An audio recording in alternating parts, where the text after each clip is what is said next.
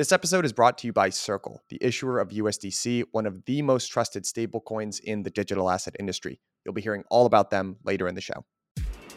When the kind of mania and the froth comes out of it, you look at things in a different light you just go, it's just, not only does it not make any sense, but it never made any sense. And that's where I think we are in a lot of these things. This is not a buy the dip situation. This is a fundamental reassessment of the conditions under which you're investing. And that means that every investment you have, you have to now think, as Pip said 15 minutes ago, does that work in this new environment? It takes a long time once you've unleashed inflation forces, once you have fed those speculators at the expense of the savers. How do you calm it down? It's really hard. That's what Paul Volcker always said. He said, You can't have a little inflation because it'll be a lot. Grant, maybe we can start things off. You just wrote a great note uh, called The End of Magical Thinking. I'd like you to define uh, for the audience what is magical thinking, and then maybe if we can wade through the example of uh, Carvana and the history of the Garcia family that you laid out so poignantly. Uh, sure. Yeah. I mean, the, the, the the idea of magical thinking for me, anyway, and, and there's the you can look up all kinds of definitions of it, but for me, it was really a, an attempt to make the point that that for many years now, people have um, believed that things that have happened, i.e., markets just going up and up and up, are for anything other than this ocean of liquidity that's been thrown at markets and zero interest rates and um, you know forward guidance assuring people um, that it's safe to go and borrow money for years because we're not going to raise interest rates. And so there's been this kind of look, isn't the market great? Aren't things great? Aren't we clever because we're making all this money on our tech stocks and uh, you know there are so many ways you can you can frame it and so many avenues you can go down which is the same story whether it be crypto, whether it be meme stocks, whether it be um, you know FANG stocks, it's everywhere, right? This idea that the world is great and we're geniuses and the markets are going up, um, but hey presto, right? You you reintroduce inflation, which means that you have to take away those zero interest rates and you have to um, take away forward guidance and you tell people it's an uncertain world. And look, we've seen what happens, right? All the equity markets are down, bonds are getting crazy, all the negative interest uh, bearing bonds have all pretty much gone away. Um, and now, one by one, we're starting to see a lot of these high flying, um, high flying stocks um, come back to earth, and that and that really is because if you if you reintroduce a positive cost of capital and you reintroduce um, a sensible risk free rate, then everyone who's got all these stocks has to start thinking in terms of options again. There, there was, you know, this whole TINA thing was very real. There is no alternative. We've got to get in the market. Um, get all your money in, invest, stay invested, buy the dip, all this stuff. Well, you know, now you can get paid best part of five percent to sit it out. And so, you know, I gave a talk. Um, I'm in Zurich at the moment. I gave a talk this week, and, and, one of the things I said to the audience was, "Look, you know, if you've been invested in markets, you already got rich. If you've just been invested, you got rich. Now, with the reintroduction of positive rates and the reintroduction of risk-free rates of you know close to five percent, it's time to try and think about stay rich. Uh, and if you want to stay rich, it's not a time to take a punt on high flying stocks, on crazy valuations, on the promise of future growth and future profitability. So that, that really was the, the kind of way I wanted to frame this end of magical thinking that you've got to start being pragmatic again now. When we can dig into stuff, but you know, whenever I'm on any conversation with Pippa, I always try and shut up more than I talk. So I want to make sure that she gets a good chance to talk because she's way smarter than I'll ever be. I'm just shaking my head here. but you know, actually, what you say, it's it can it can it's so simple. When the central bank gives you free money at zero interest rates, the message is take the money and go punt it on the riskiest thing you can find because it was costless to get it. And that's what the market did. Now, if you recall, when that happened in the aftermath of the saving of the um, financial crisis, people were like scared and they didn't want to take the free money and they were they were all trying to stay in cash and i'm like the whole point of this exercise is to force you out of cash and it doesn't matter whether you buy an apartment or you buy some crypto stock the point is the policymakers having been one they are trying to force you out of cash. And this is the thing about inflation. It's an acid that erodes the value of your cash. So the higher the inflation goes, the more you're forced to jump into something that runs faster than the inflation. Well, then finally everybody made the jump, but they didn't learn the lesson that when the central bank says, okay, now stop, That this means all the things that were really, really risky and only possible because of this largesse are going to become unstuck. And I think this is the bit that investors kind of they're so binary. I'm either all in or all out. They can't get into the subtle space of, you know, which things only made sense, as you say, Grant, because of this, and which things actually made sense and the free money helped them and now they're up and running and they're a real deal. Like they're not everything is 100% nonsense and not everything is 100% making sense either. Hmm. You know, it, it, strikes me that you know policy or uh, Pippa. It's very interesting to hear you describe that from the perspective of policymakers. Grant, I'm I'm reminded of an early episode that you did um, of the End Game with Jim Grant, uh, and he describes an experience when he was getting into the investment management business uh, in the late 80s, where people called bonds certificates of confiscation, right? And you had interest rates at 18 percent and still you couldn't uh, you know you couldn't convince investment managers to buy bonds. So it kind of seems like it just takes a long time for the message to set in to the market, so to speak. So I'm curious right now. We're about you know 12 months into a hiking cycle. Uh, you know we've been raising at successive you know 75 basis points each meeting. Uh, and, and how much do you think markets have gotten the message, um, so to speak? Like have we has have the, the central banks successfully kind of turned the ship, or are people still waiting to buy the dip, so to speak? Uh, look, it's a, it's a really great question, actually, Michael. Uh, uh but before I answer, I just want to come back to what Pip was saying there because I think that was that was it in a nutshell. But but you know, it's it's such a shame that this is what we boiled this down to: is that the central banks went out and basically forced you into doing something, which, as Pip said, took a while, and eventually investors got the message, um, and now they're trying to force you out. Um, knowing full well there's going to be a lag. Now, there was no proactivity on the part of their policy. They waited, you know, we had the transitory thing. They waited until inflation was officially out of control before doing this. And unfortunately, on the way down, you don't have the leeway you had to give investors time to get the message, right? If if if you you're kind of whispering in their ear when you begin QE and you begin zero interest rate policy, you're kind of going, look, guys, it's okay. It's like we know you're frightened because you've just been throwaway oh it's okay, go out, go out. And people are kind of a little bit nervous, as Pip said, and eventually they get the mission to go. But when you try and flip it the other way, you're ringing the fire alarm, right? You're ringing a bell saying, get out now. Now, they don't want you to do that because that means markets crater, but that's the message they're trying to send. Hedge your risk, you know, stop taking, don't believe we're going to be there. Don't believe we're going to jump in as soon as the market's down 10%. Things have changed. And of course, people don't believe that because they've been conditioned very deliberately not to believe that. So here we stand with everybody now focusing on when are they going to pivot. And of course, they are going to have to pivot at some point, but they're trying to send the message that it's not going to be because the market's down 20%. It's going to be because we've broken the back of inflation. And this is why we're seeing, you know, the market reaction we saw originally to that 7, 7.7% CPI print. That's the market saying, aha, okay, this is what's going to cause the pivot. And I don't think it is. I think they're, they they've been desperately trying to send this very strong message. Um, markets aren't listening, and that's their own fault, frankly, because they've blinked so many times. You know, we had the taper tantrum. That was the first sign that markets had back in, was it 2013, 14? I'm forgetting it's such a long time ago, 15 maybe. Um, that was the first time markets got frightened, and the Fed, the Fed blinked immediately.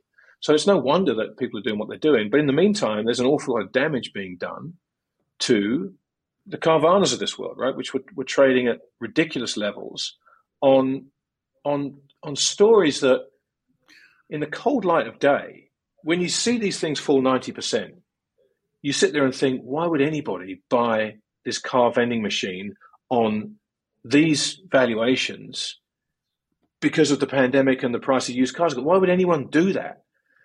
And the answer is, of course, they wouldn't if they weren't involved in a little bit of magical thinking, thinking, well, this is great. And, you know, in the piece I wrote, I went through, used Baillie Gifford as an example. Um, and that's not to pick on Baillie Gifford. You know, they, have got a, a, a, history going back over 100 years. They're a Scottish investment management firm, and you don't, you don't get many more parsimonious outfits than them.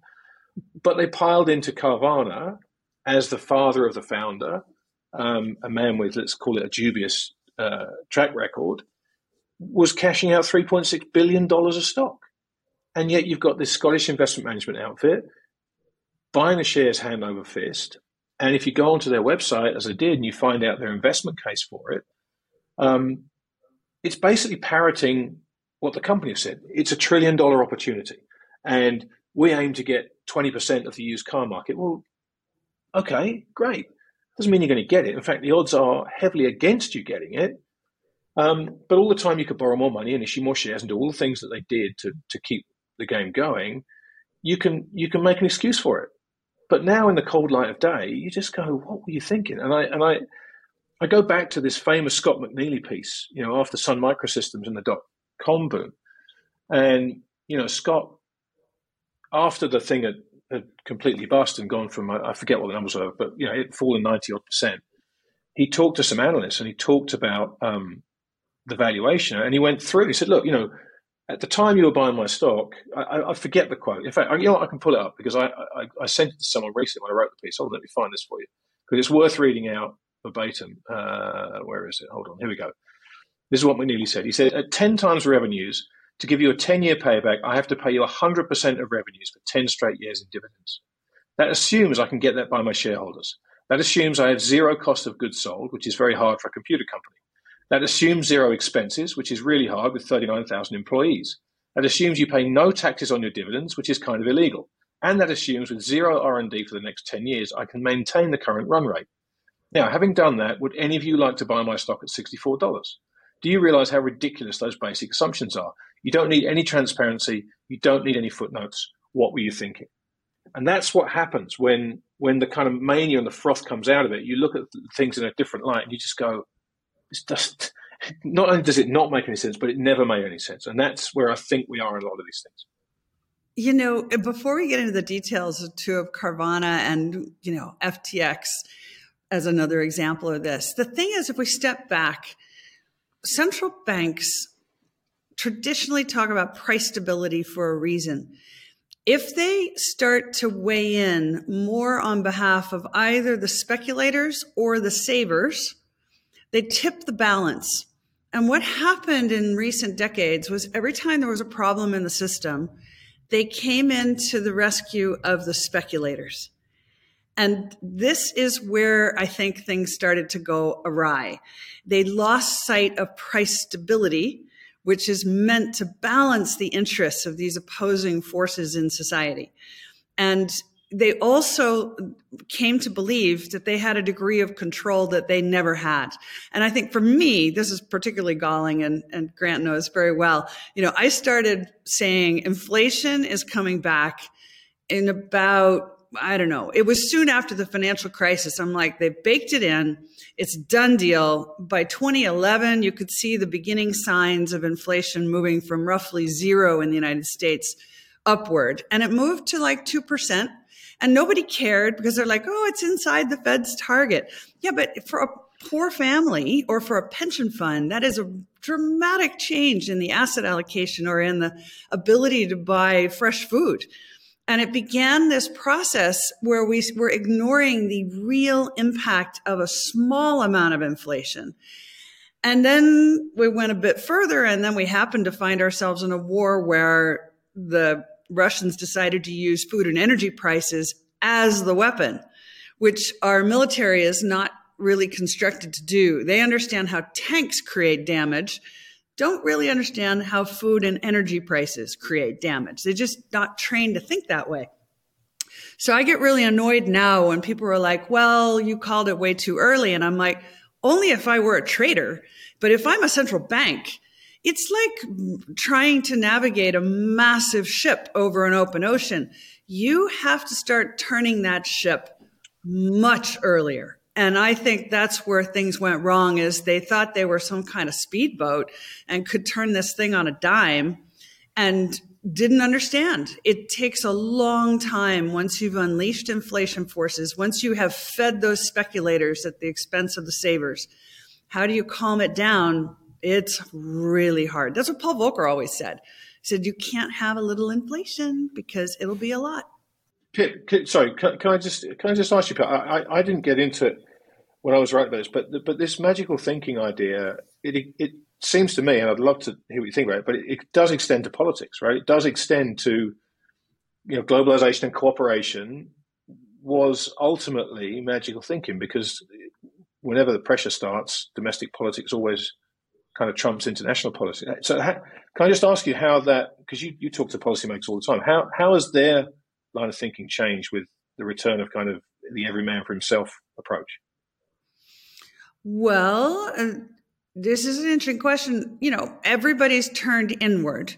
Uh, the definition of what is in the national interest has become a paramount question. You know, I remember when I wrote like in 2015 or so, and I wrote Geopolitics for Investors and Signals, and I said geopolitics is going to make a roaring comeback. And people were like, that's ridiculous. Geopolitics is dead. Inflation is dead. The world is wonderful. It's your magical thinking environment. And then as soon as things go awry, the first question is, what's in the national interest? And in yeah. fact, for a period of time, there nobody could define it because nobody had thought about it for so long. What's in the British national interest? What's in the French or the Chinese or the Russian or the American national interest? I mean, people are still trying to define that. But we used to think that the rising tide would lift all ships and therefore we'd all be better off if the world economy progressed well. Then it's true that when it's all progressing well, it acts, it's buoyant and it acts as a salve to any stress. But it doesn't go up permanently. And I think that's part of it too is the in government, your your budget process is always based on the assumption that next year you have to have more growth and more money. And if you don't, you have to give back what government has given your department.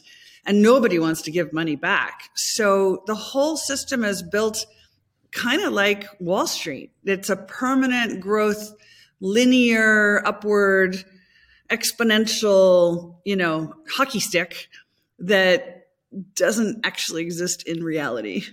When that process has to reverse, which it looks like we are either on the precipice of doing or have actively already begun, what does that process kind of look like of things breaking? Uh, because you know, you know, Grant, you, you made a really interesting point in your piece about Carvana, where you know it was the price of used cars was clearly at an unsustained level. The acceleration of price into used cars was clearly in an unsustainable level. And now we're starting to see all of those trends that I think everyone knew in their heart of hearts was unsustainable reverse. So I guess maybe we, could, if you two could answer, what does that look like on a markets level? And then maybe Pippa, if I could lean on you a little bit more to talk about what that unfolding looks like on the geopolitical, almost even societal level. I'd love to mm. know what your what your thoughts are on that. Yeah, I, I, and I think that part that you mentioned at the end there, that Pippa's going to talk about is, is by far the most important, as we're going to probably find out. But from, from a market standpoint, um, look, it, it, it, it's really simple, right? We we as human beings are we really want to believe in these good stories. We are inclined, for the most part, to trust people. We're inclined to believe in great stories. We're inclined to believe in progress. We're inclined to believe in all these things, which is you know, which is why skeptical buggers like me get such a hard time. Right? If you're a skeptic, you are an outlier. It's just it's not natural to be skeptical, and I, and I think no one begins that way. You have to kind of have as much grey hair as me, and, and have seen disappointment enough times to to be that way. But you know, w- when you have a, an environment that we've discussed so far, it's the perfect breeding ground for this kind of opportunistic, um, hope fueled idea that these companies are going to come out and you know this is why this is exactly why the, the total addressable market has become one of the big things that everyone wants to talk about right? Because when you throw a big number around it like the total addressable market is everybody. Like wow that's like seven eight billion people. Man this company's going to be great. And it, it's it's just it's not bad it's just naive thinking but it's perfectly human to to, to believe in this stuff. And so I, th- I think what happens when when this turns is unfortunately a lot of people lose a lot of money. Um, unfortunately, they learn a lot about human nature. And in many cases, they learn that people who they thought were white knights, um, maybe they have curly hair, maybe they don't, um, were not everything they seem to be. Um, and it's why these things go in waves, and it's why we get the boom and the bust because human nature never changes, right? Technology changes all the time. Human nature never does. So we get these periods where um, the, the, the, the, ground is so fertile to to kind of grow this this kind of emotional attachment to stories that we've had, and then reality comes back in, and, and oftentimes it is uh, the rising cost of capital is, is always enough to do it, and then suddenly you get this this this this crash, and, and it's it's disappointment, it's the end of hope, it's the you know it's dreams getting dashed, it's all these emotional things that that we we don't like to face, and they all come on top of each other, and they create this cascade. Um, and that's why, you know, in, in, at the end of bear markets, this is exactly why nobody wants to hear about equities.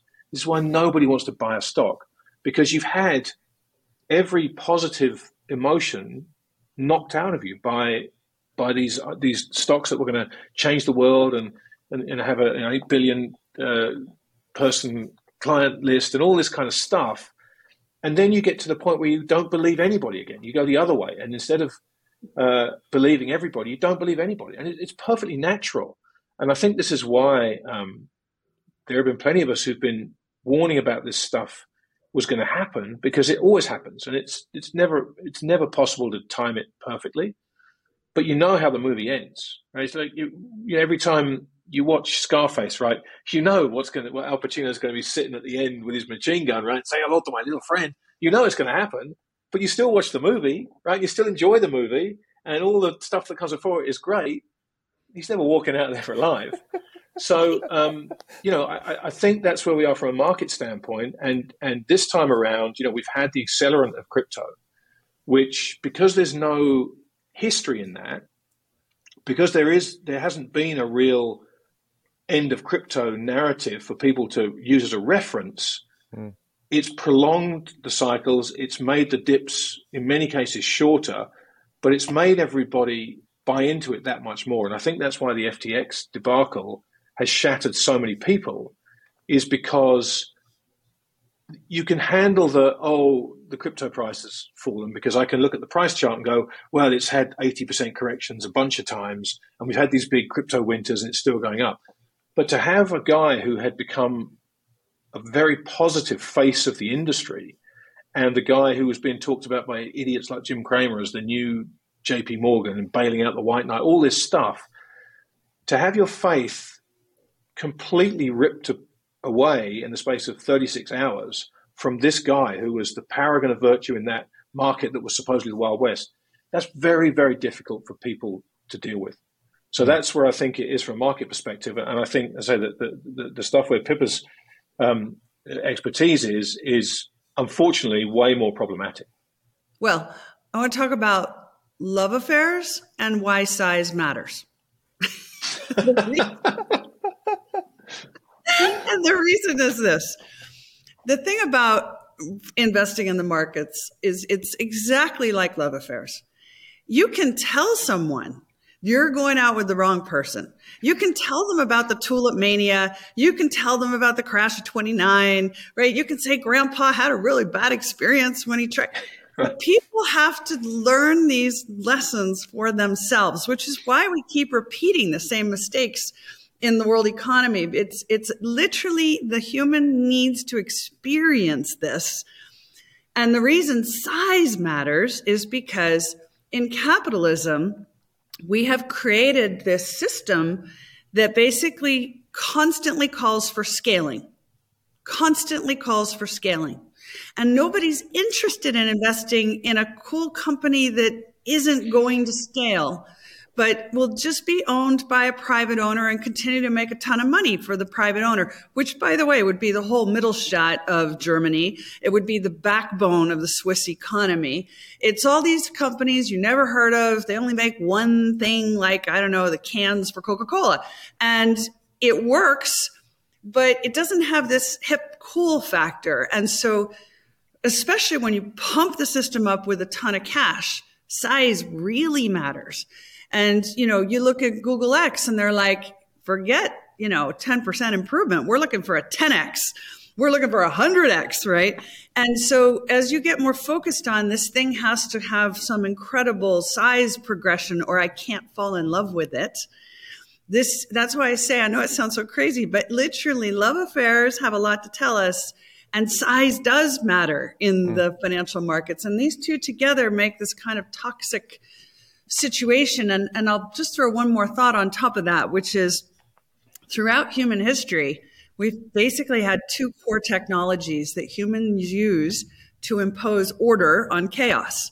And one of them is numbers. We use the techne of math and numbers hmm. to explain what's going on.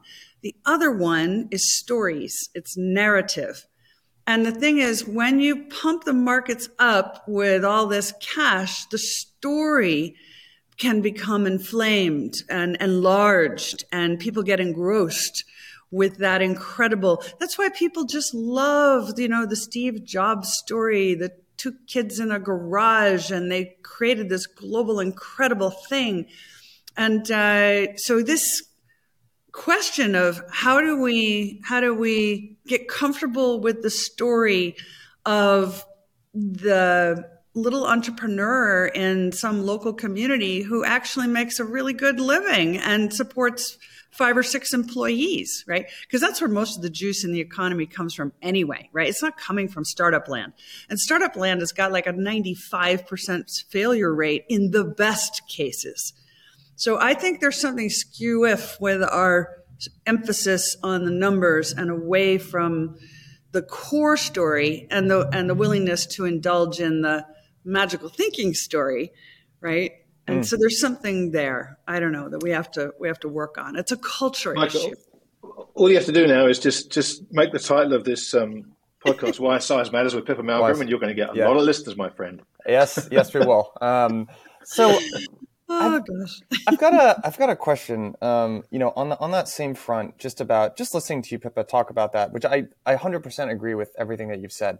Um, you know, there's been there's been this conflation with we've been living in this era of extremely low interest rates, and maybe that's tied to kind of the rise of venture capital and these you know internet giants and software businesses, which it seems like that's the only thing that investors have wanted exposure to for the last you know 20 or so years.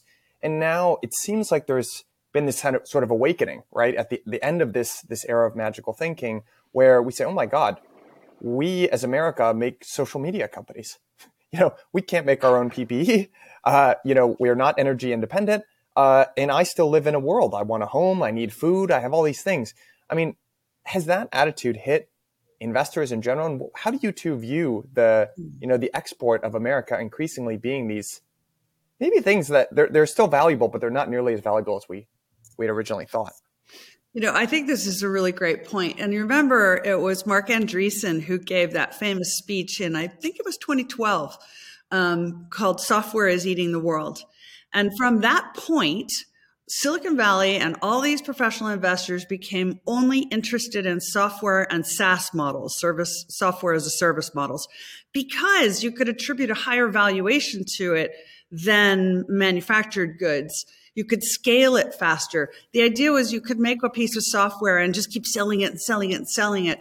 At that time, nobody was too worried about the idea that you could copy that software and it wouldn't be worth anything in a week. And of course, nowadays, that's all software is, is cut and paste in the main.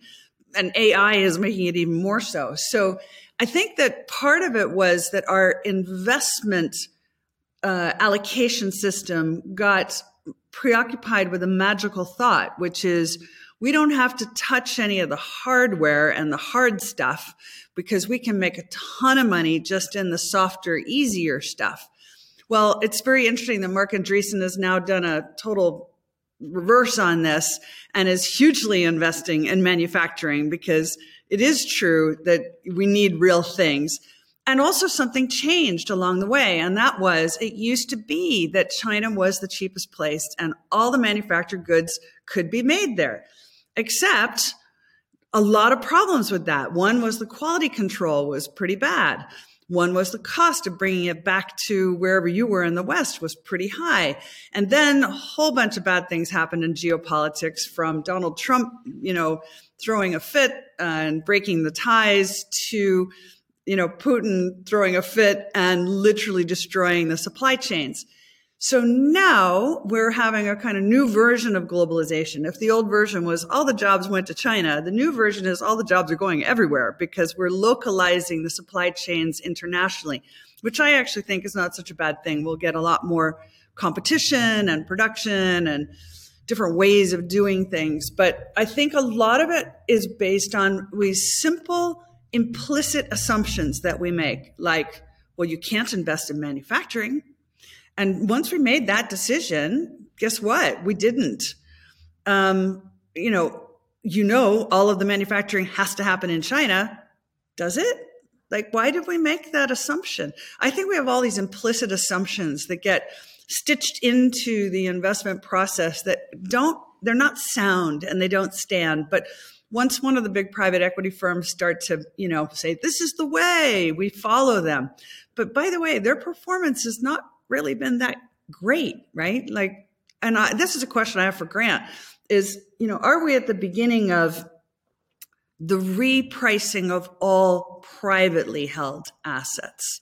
right? We've been in the repricing of public assets, but you know, all the investors and the pension funds put their money into private equity, in my opinion, because it's not mark to market. So you could yeah. sit on something for five or six or seven years and claim that it was going to give you a 15% return, but you didn't have to show it. But now, what's happened with the crypto crack up and with the bond market and all these things, I, the question is suddenly like, hey, what are these privately held, private equity backed assets really worth? So, are we at the beginning of the unwind in the private space? Yeah, I, just I, think I think it started. I think you know CalPERS talked about this a few months ago. You know, they came out and said that they were having a revalue. They were trying to get out of a bunch of their private equity investments for that very reason. You know, and the world you describe, Pip, is the world as it's been, but that uh, at the same time that all those decisions were being made about, well, let's take everything to China, we don't have to invest in manufacturing a lot of that was being done for two reasons. One, to try and maximize margins, and two, to minimize cost. And so once you decide that's the way you're going to go, right, we're going to try and get everything as cheap as we can and maximize our margins, then you go in that direction.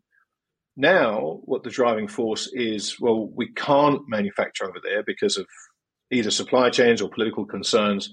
So we are going to have to move manufacturing back, maybe not onshore, which would be the optimum, but obviously the, the difference in manufacturing cost is enormous, but we maybe bring it some of it back on shore and some of it. But all those decisions necessarily mean higher costs, and that means inflation is more baked in. So the CPI might do what the CPI does, and the base effects come along and it knocks the CPI down. But prices are going up, and they're going to stay up, mm-hmm. and wages have gone up, and they're going to stay up. And so, whatever the CPI does, of course, it matters but in the real world, where people are being forced to live again after you know all the magical thinking goes away, the costs are higher, and and it, and it, you can't just ignore that because the CPI says otherwise. You know, people are going to start agitating for wages, higher wages. And we've seen this in, in all the strike actions we've seen, whether it, you know, Pip was at ground zero of that in London. Um, you know, uh, last time I was back there, I was there for like two weeks. There were two train strikes in two weeks. It was like being back in 1980. Um, except my knees hurt a lot more now. Um, but but these changes are are very real, and they're not changes that happen and then get dealt with and then go away again. These are these are a, phase shifts in, in the way we think about things. And Pippa's point about these private equity things, I think, is exactly right. I mean, say CalPERS made a, a, big thing about this three or four months ago, I think, where we're selling private equity assets at low valuations. And at the time, there were people going, "This is great. We can pick up some of these things. We got you know a, a, stupid pension fund that wants to sell out of some of their private equity assets. This is great. We can bid them down eighty five cents on the dollar and pick them up. Great." And you always get that initial, right? You always get that initial. You get the really smart money that gets out early, and the last of the let's not call it dumb money because it's not, but the last of the less sensitive money takes that off them, and then you get past that point and that snowball starts to roll down the hill and people do start to say well okay listen we we need to get out of some of this stuff it's locked up but okay so let's go back to the private equity company and get them to bid us for it. And you know what they're going to need to be able to bid you for it? Cash. And guess what that cash is going to cost them? A lot more now. So you, you, we're, we're starting to see that period where where all of this stuff everybody has to take a step back and realize that the world has changed. And if you accept that the world has changed, if you just accept that we're not in Kansas anymore, then you have to rethink everything in your portfolio. It's the only sensible, smart thing to do. And so as soon as you start doing that, you start saying, okay, what does my bond portfolio look like in this new world if I accept that it's changed? What does my equity portfolio look like? There's, there's a reason why the 60 40 portfolio is performed the worst it has since 1865. There's a reason for that, right? This year.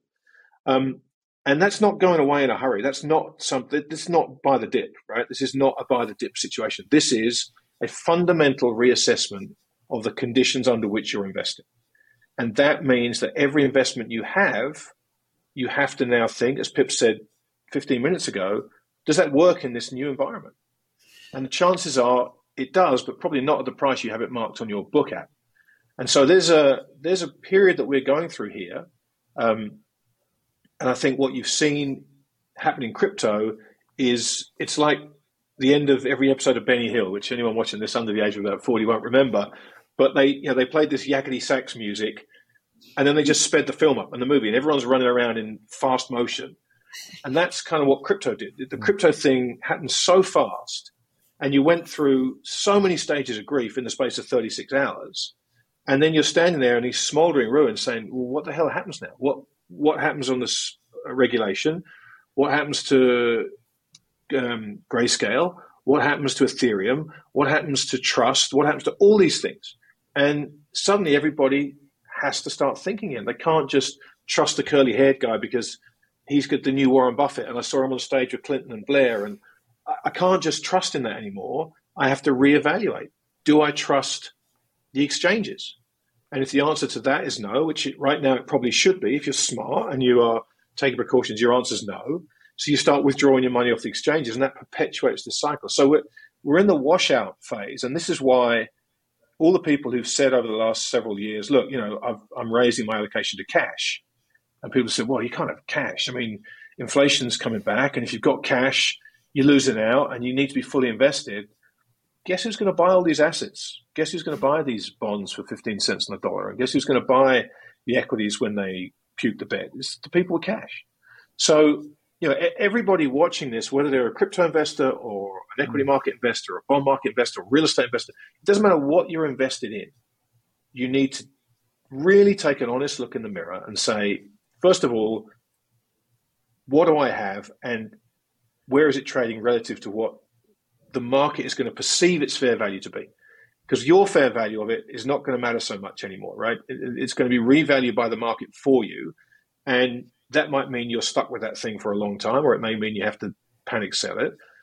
But you have to go through that exercise. And the second question you have to ask yourself, we all do, is how well equipped am I personally emotionally, in terms of experience, to invest in the markets I'm going to be to, having to invest in for the next five years. The last five years, 10 years have been easy. Everything's gone up, right? And so I may think I'm a genius investor because I've made a load of money. I mean, you could you could have thrown a dart at a dartboard 10 years ago and, you know, chances are, unless, unless it landed in the, the space that said junior gold miners, you'd have done just fine. If it landed in that space, you've been crushed. But um, but going forward, it's not going to be that easy. And so the first step is understanding your ability to adapt to this new environment. And and uh, uh there are a lot of people who, if they're honest, are going to go, you know what, I don't really know how to do this. Um, mm. and that's going to ripple through passive investing. It's going to ripple through active managers. There's a whole lot of change coming, and um, and I just think the idea that this is a phase and inflation is going to moderate and the Fed are going to pivot and everything's going to back up again is is a very dangerous base case assumption. I speak to a lot of companies in both crypto and traditional finance, and as it turns out, they share a common problem. They need a one stop shop for treasury management and fast international payments around the globe. Circle's USDC is one of the most trusted and widely used stablecoins in the industry. At the time of this recording, USDC has 50 billion in circulation, one and a half million users worldwide, and is settling more than five trillion dollars. That's trillion with a T worth of value. USDC has quickly become one of the easiest ways to move your money around the globe. On top of all that, Circle is building products for companies and institutions that want to adopt this technology. That means payment transactions, fraud management tools, digital asset custody, and a whole other suite of services. Here's one of my other favorite parts about Circle they post monthly audits of their reserves, which means that I don't have to trust, I can verify that my money is safe, transparent, in a compliant manner helps me sleep easy at night, you know? As a seamless, trusted digital dollar, USDC is a zero to one opportunity for the entire global financial system. And you know what? Don't trust me, you can verify. Check out their recently published Transparency Hub on the website. It's a great update to Circle's content in USDC, outlines everything from USDC weekly reserve reports, monthly attestations, and blog posts written by their exec team. Just go to circle.com backslash transparency to access it. Now, back to the show. Hmm. Well, you, you sort of have the wrong lesson reinforced continuously time after time, right? I, I can kind of understand how it might happen, right? Like this whole buy the dip thing. If you literally think how conditioning and learning happens on a biological level, it, we're all Pavlov's dog to a certain degree. And every single time the bell has rung, the central banks have rewarded investors, right? So it's it's hard not to learn that lesson of, of buy the dip. Um, you know, I, I want to get to this question of both of you have used this analogy of the entire board changing, and we're we're not gonna, we're not in Kansas anymore. The fundamental rules of the game have changed. I'd be curious to get you know, what exactly do you mean when you say that? I can kind of parse out different parts of it, right? So maybe we're in an environment of secular inflation now. Maybe we're in an environment of a unipolar environment. Now we're in a multipolar environment where there are different supply chains and there's more friction there. You know, when we talk about this this different game, what what are some of the parameters? How how exactly would you define that for, for the audience? Michael, let's let's take let's take the perfect example with FTX, right? Because it's so fresh in everybody's memory. Hmm. And instead of focusing on how much money got torched or, or you know, the, the that phenomenal um, first day filing from John J. Ray, which just blew my mind, mm. let's step back and think about this from a, a, human perspective for the people involved, right? Let's think about Temasek. Let's think about the Ontario Teachers Pension Fund, and let's think about Sequoia, right? Now, we've seen the headlines that they've all written several hundred million dollar positions down to zero because of FTX. And so the story has been uh, uh, Temasek have dusted quarter of a billion dollars. Ontario teachers are 150 million dollars poorer. Sequoia have torched whatever they did, quarter of a billion dollars. Look how much money's gone. But let's now take let's go inside the investment meeting next time round of Temasek or the Ontario Teachers Pension Fund or Sequoia right? And put yourself in the position of being one of the boards that make recommendations for new investments to Temasek, or being a young guy at Sequoia who's got this great idea. And you've now got to go and sell that idea and raise capital. People are not going to go in there and go, I've just found this amazing thing. This guy's going to eat the world. They're going to be terrified because they've all seen that memo that was now deleted from the Sequoia website, and no one's going out on a limb anymore to to push something. No one's going to put their name front and center on some unproven but potential home run idea uh, at somewhere like Sequoia, and the pension funds, who are the last people in the world who should ever have got caught up in this FTX thing, right? I mean, I've I've been trying to raise money from pension funds in my career, and let me tell you, it is a slog. right? It takes a long, long time, and the hoops you have to jump through and the boxes that have to be checked are extraordinary. And there's a good reason for that. This is pe- teachers' pensions, right? The clue's in the name. Uh, for them to have thrown this kind of money at FTX, that's pure FOMO. That is pure FOMO. That is everyone's getting rich off crypto. We've got to do something. We've got to be involved in this thing if you think that those guys are going to be in on anything that sniffs of technology and they're not going to hunker down and go back to their very thorough process of making sure if we are going to put the retirement funds of teachers at risk here, it's going to be on a safe bet because we're not going to do that again. Just those examples alone tell you that the VC sector is going to completely change the way it allocates its money. The smart ones are. And the institutional old school, really careful money is not going to be tempted to do the next sparkly thing anymore. Just take those two examples as a way that the game has changed. And it's massive. In the middle of the hedge funds, and there are some of them who've managed to make a fortune out of this, right?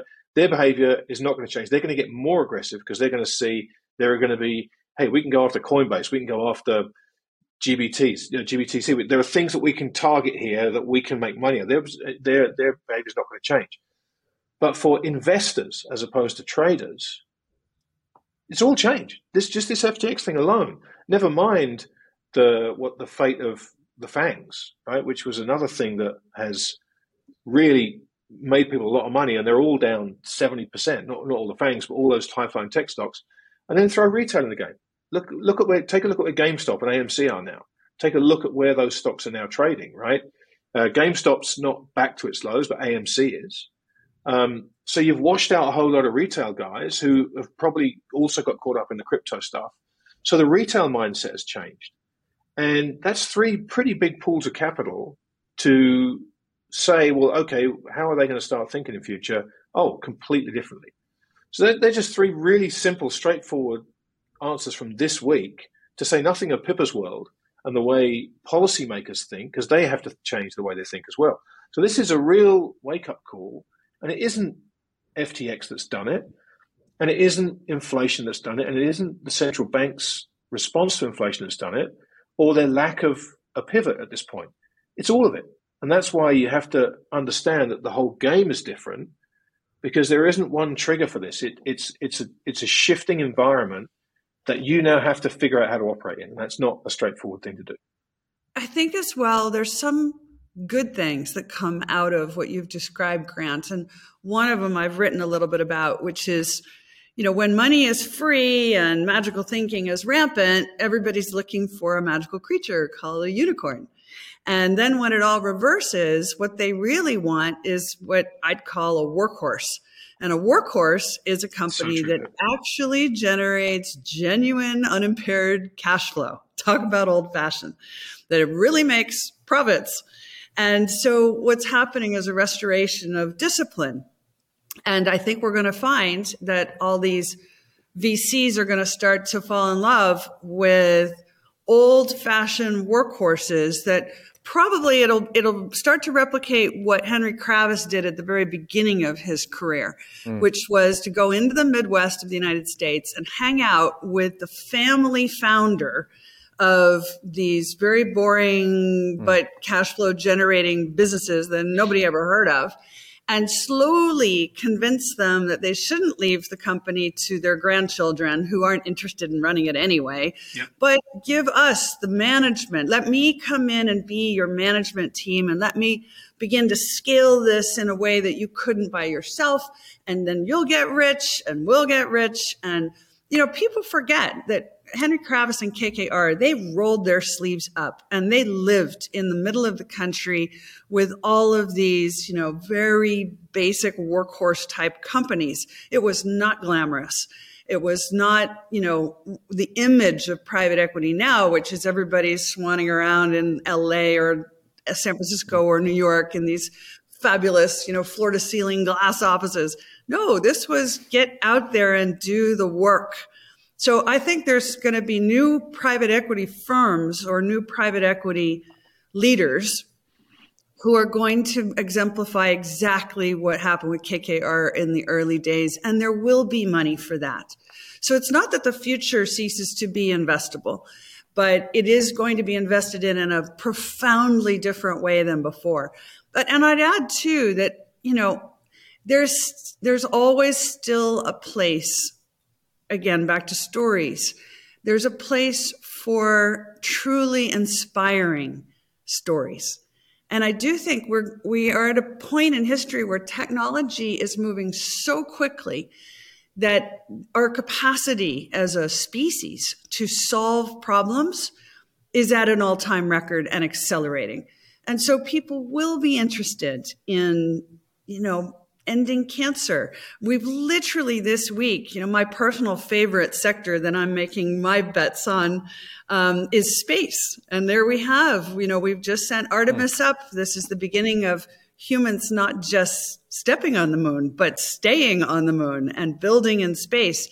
And I personally can see, you know, we're going to end up probably with having new sources of power, new sources of resources, and ubiquitous global internet connectivity because we're in space. And you can save, a, you can literally sort out a lot of earthbound problems through space based solutions. And yet it sounds so literally out there. And yet the innovation is genuine and the money behind it is real. And we're making huge progress in a short period of time. Lots of stuff happening, by the way, in medical sciences and genetic technology as well as another frontier. So it's not that all of it ends. There will be spaces where capital will go. It's just going to be braver souls with more sophisticated understanding of the details of the reality in each of those rather than trends that people glom onto because it, people are throwing cool parties. That's such a brilliant point, both about the, the private equity, which is which is so true, um, but also the space stuff. And if you think about the space stuff, if you want to invest in space, right? Everyone's throwing money at Virgin Galactic because oh, uh, space. You can't. You can't invest in the stuff you're talking about really because it's not public. And that's another thing that we're going to go back to. Not everything needs to be listed on the stock market. These are going to be great private companies, and at some point they may be listed. But you know, if you want to invest in the space race, guess what? You need to go and find these companies in the Midwest that make that 15 special ball bearings that the space program can't do without. Right? That's yep. that's yep. how this thing used to work, right? You just you don't hmm. just go, oh, give me the space ETF you go, okay, who's going who's going to do well out of this? So I think those are two fantastic points to make about how the gates change. You know, uh, this is to the bottom line is investing is not an armchair exercise. People thought it was. They could just sit, you know, comfortably at home and, you know, look at a screen and figure out how to invest investing mm, requires getting out there and learning a lot and seeing things and being involved and it, it, it it's it, there's a cost associated with being in the game. It's like trying to be in a poker game, and the entry fee is ten grand, and you just got to earn it. You, are going to have to pay it. Um, but for a long time, the entry fee was like a dollar. You know, oh. here you can just come yeah. in and play in this game. Well, now everybody's realized these poker games will kill you. Like, you know, you better become a better poker player if you want to keep playing poker we've used this analogy throughout the course of this discussion to kind of talk about the unwinding of this this growth engine, right? And I think we've got a pretty solid understanding hearing from the two of you about how that might play out in markets and investor preference and that sort of thing. I'd love to know geopolitically and socially how you see this playing out because I, I have a sense that that's ultimately the battlefield where this is going to be fought and where it's probably going to be more consequential. So you know, both of you are seated over in Europe. This that's kind of the first literal battlefield, so to speak. We're starting to see conflict erupt there. I'm curious to see what extent you see Europe as the canary in the coal mine, and then what are some of the broader ramifications of this unwinding or reversal in in growth. Well, I think you're right to raise this because a lot of the reason the markets are falling apart is because the rules of the game have changed or people have realized the rules are not what they thought they were. And so think about it this way. You know, in the post-war period, the US set up a bunch of rules and institutions that basically said if you as a nation work hard and make a cool thing, you can make money and you can all do just as well as, as the United States. And yet, when China presented its first global brand name, Huawei, the first thing we did was shut it down. And, and I'm not saying it wasn't warranted, right? I work in strategic security and I've been on the pretty hawkish side of that. But the reality is for them, they're like, wait, what? I thought that if we created wealth and value and we would be allowed to play. And their, the message was no. And this is something that both Putin and Xi talk a lot about is that they don't buy into the rules of the game and they're prepared to play the game now without rules. The way the Chinese refer to it as unrestricted warfare and the Russians call it unlimited warfare. But what it means is anything goes. And whatever we have to do to get a bigger slice of the pie for our folks, that's what we're doing. And we don't care if it violates the rules of, you know, whatever chess game we used to be playing because now we're in a different space where you know the pawns are humans they're not chessboard pieces so we haven't quite recognized that willingness to actually get into a real physical fistfight with loss of human life because of this feeling of being locked out. So a couple things have happened. Like, what was the first thing?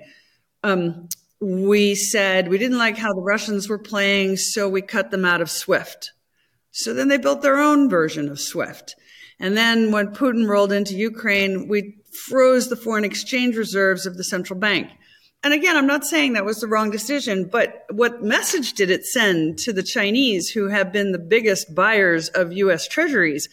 And, you know, providing Americans the ability to spend more than they earn. And of course, you go to Americans and you say, you realize that the only reason we can spend more than we earn, which we do, uh, is because the Chinese kindly lend us money to do it. And then I personally have had the conversation with members of Congress where they'll say, I don't know any people borrowing any money from the Chinese. And you're like, uh, okay. They don't really get what the current account deficit is. Um, you know, and again, it's a story, right? The story is I don't know people borrowing from foreigners, so this can't be true, Pippa. What are you telling me? But it is true. So this picture is really important is how will the US finance its standard of living and lifestyle if the rest of the world isn't going to place their cash in our treasury market anymore because every time something goes awry, we just say, okay, that's mine now. Right. It, it's a, it's a question of the rules are not, you know, so attractive. And similarly, I don't think we can create a world where we cancel China, where we literally say, yeah, you just can't play in the game. Or even Russia, where you just say, you're cut off we're not going to allow you to make any revenue. You can't say to a billion Chinese people, I'm sorry, but you're not allowed into this game. Right? It, you can't. So we've got to get to a place where we can come up with a system, just like we did at the end of World War II, that genuinely inspires the belief that the citizens of all these different places can have a better future. And I don't know how we get there, but in the old days, we had diplomats, and they this was their whole job. And I love the quote from Otto von Bismarck, who knew more about diplomacy than I think anyone alive today knows. And he said, "Diplomacy is the art of building ladders that others can to let others climb down." And we don't even think that way. We're just all into revenge and retribution, and so you know, we got to get to a place where we say we may not like the leader of Russia, but the Russian people need to be part of the world economy. And frankly, there are a lot of brilliant Russians. So uh, for me, the geopolitics, I'll know that it's starting to be less of a stress when we literally start to see the Russian ballerinas on the New York City stages, which is where they should be, right? Talented, gifted people shouldn't be excluded from their work because somebody is in charge that we don't like. Heck, I, as an American, I would not like to be held accountable for either the current president or the previous one, right? I wouldn't want people saying, but, but we're not going to have you speak because we don't like the president of the United States. Okay, then I'm really in trouble. Like, what am I going to do? And you're just going to push all these people into organized crime and to market activities. And then you just increase the power base for exactly what we don't like. You, know, it's it's funny to hear you describe that game that's being played uh, globally, where I think you could make the same comparison ultimately, even within the United States, of people saying, "Hey, you need to have a future," right? And you kind of see this dynamic play out in between these sort of elite West Coast uh, population hubs and the Midwest. You know, where I think for a long time people said, "Hey, these gripes that you have or these complaints." these aren't real complaints and other people have it worse. And it's created this enormous amount of strife internally. Brexit is the same phenomena. Yeah. You, you see that play out all over. So maybe maybe we could just end with this. I'd love to I'd love to understand. I know predicting is hard, so maybe let's not use the word predicting. But what's the most likely way that you see this all playing out? If the future is a distri- uh, you know distribution of different probabilities, what are the different roads that we could walk walk down? And how do you ultimately see some of these challenges and problems playing out, both domestically and internally? I know it's a big question, but uh, I'll, I'll, pose that to both of you. Uh, well, I, uh, why don't I take the take the the first step at it? Um, it, it look, it, it's gonna it's gonna play out in a in a in a different standard of living, right? It's that, that's the simplest way that I can think of to, for people to conceptualize this. Is that we in the West, who have, as Pippa pointed out, lived beyond our means for such a long time are going to have to get used to a lower standard of living. And you can see that in Europe right now with the energy crisis. Um, you know, here in Switzerland, I was listening to someone talking today about uh, a, a, bill that's supposed to be proposed that will make it illegal to heat your home above. There was some argument over whether it was 17 degrees or 14 degrees, and supposedly whatever the number was was two de- degrees below the level that the WHO said that anyone over 65 shouldn't be allowed to stay in a room uh, below that temperature. So the very idea that the government can mandate the temperature at which you're allowed to heat your home, your own private property, and you're if you're willing to pay the higher prices, you should be able to pay the higher prices, right? Um, that is a material change in the standard of living. If you look at what's happened in the UK recently with um, the Just Stop Oil protesters, you know, for the last ten years, these um, uh, the eco warriors have been tolerated, right? And it's like, okay, yeah, they're, they're standing up for a better future for the kids. Now, the response the last few weeks has been, you're stopping me getting to work, and I need to do my overtime because I've got to heat my home, and inflation's crippling me, and I can't afford to pay my kids' school fees, and blah blah blah blah blah. So there's a very different reaction function to stresses placed upon you that were much more bearable when you could afford the lifestyle you were living. And whether that be the US as a sovereign nation unable to afford to to borrow and spend the way it has been because of um, people have been buying the debt, or whether it's some guy who can't afford to heat his home or has been told by the government how to heat his home, our standard of living here in the West is going to fall to varying degrees. Whether it starts because you can't afford to buy three Starbucks a week anymore, so you cut that down to one that is a reduction in your supposed standard of living. That's the, the, the, way of life you've gotten used to, and you just can't do it anymore. So that to me is is the simplest way to think about this is that the standard of living in the West, and among those in the West, the standard of living of the wealthy is going to have to drop because that's the only way to raise up the standard of living of the poor. And we've gone about this way we have for such a long time, and that divide has gotten so big so if you if you assume that that's the case, if you assume that the average standard of living is going to decline, and the the standard of the wealthy is going to have to come down to raise up the standard of the poor, that is a framework through which you can think about decisions you're going to make. It's a it's a it's a framework how you can think about what investments do I want to put money into, bearing in mind that the, the, the, situation I've just described to you is going to be an imperative for governments. If they want to maintain social order, they are going to have to lower standards of living as gently as they can and in the right places and compensate those for whom a deteriorating standard of living from the level they're already at is going to drive them out into the streets. So that, as a big picture framework, is how I'm thinking of, of a very simple way in which things are going to change. Oh, so I'm going to give a kind of very different view mm. of the Good. future. Good.